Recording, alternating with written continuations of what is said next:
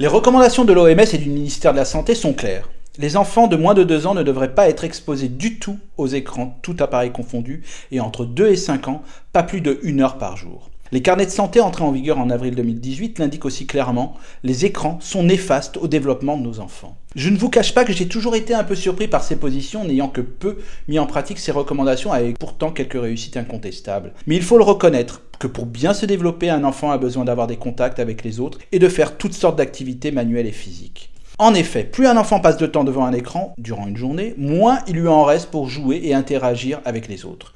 Pour cette raison, les écrans ne devraient pas prendre de place dans leur vie. Mais la réalité de tous les jours, vous le savez bien, est éloignée de cette théorie tirer le meilleur parti de cet amour qu'ont les enfants pour leurs écrans? Eh bien, pour profiter des bons côtés des écrans, tout en protégeant les enfants des effets négatifs, il faut tout d'abord établir des limites et un cadre d'utilisation de ceux-ci. Apple, via tant d'écrans, Facebook ou Google ont tous d'ailleurs donné des moyens pour contrôler notre consommation quotidienne. Les écrans pour les jeunes enfants ne sont pas obligatoirement néfastes, mais la bonne attitude serait peut-être d'être à leur côté quand ils jouent ou qu'ils regardent la télévision.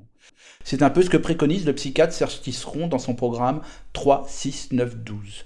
Être actif et non passif face à son écran laisse donc aussi place à la créativité. Via le site Animated Drawings de Facebook, votre enfant peut créer son propre dessin animé. Il lui suffit juste de télécharger son dessin représentant un personnage et le logiciel se charge du reste. J'ai déjà évoqué Roblox, la plateforme de jeu, véritable cours de récréation virtuelle des enfants qui n'hésitent pas à se donner rendez-vous entre amis pour partager, voir et créer leur propre jeu à partir d'éléments déjà programmés.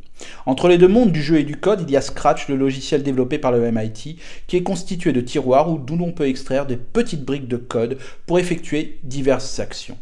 Encore plus incroyable, Apple permet de créer son application mobile grâce à Swift Playground en créant les écrans directement, générant ainsi le code en temps réel de cette application, de tester celle-ci et même de pouvoir la publier sur l'App Store. Vous le voyez, les moyens techniques sont infinis. À nous de les utiliser positivement et d'encourager la création et la curiosité.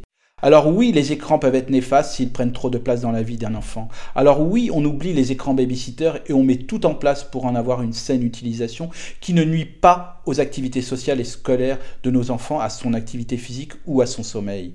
Les écrans font partie intégrante de notre quotidien, il est donc d'autant plus important de leur apprendre et à les utiliser de façon responsable, et cela le plus tôt possible. À la semaine et à l'année prochaine.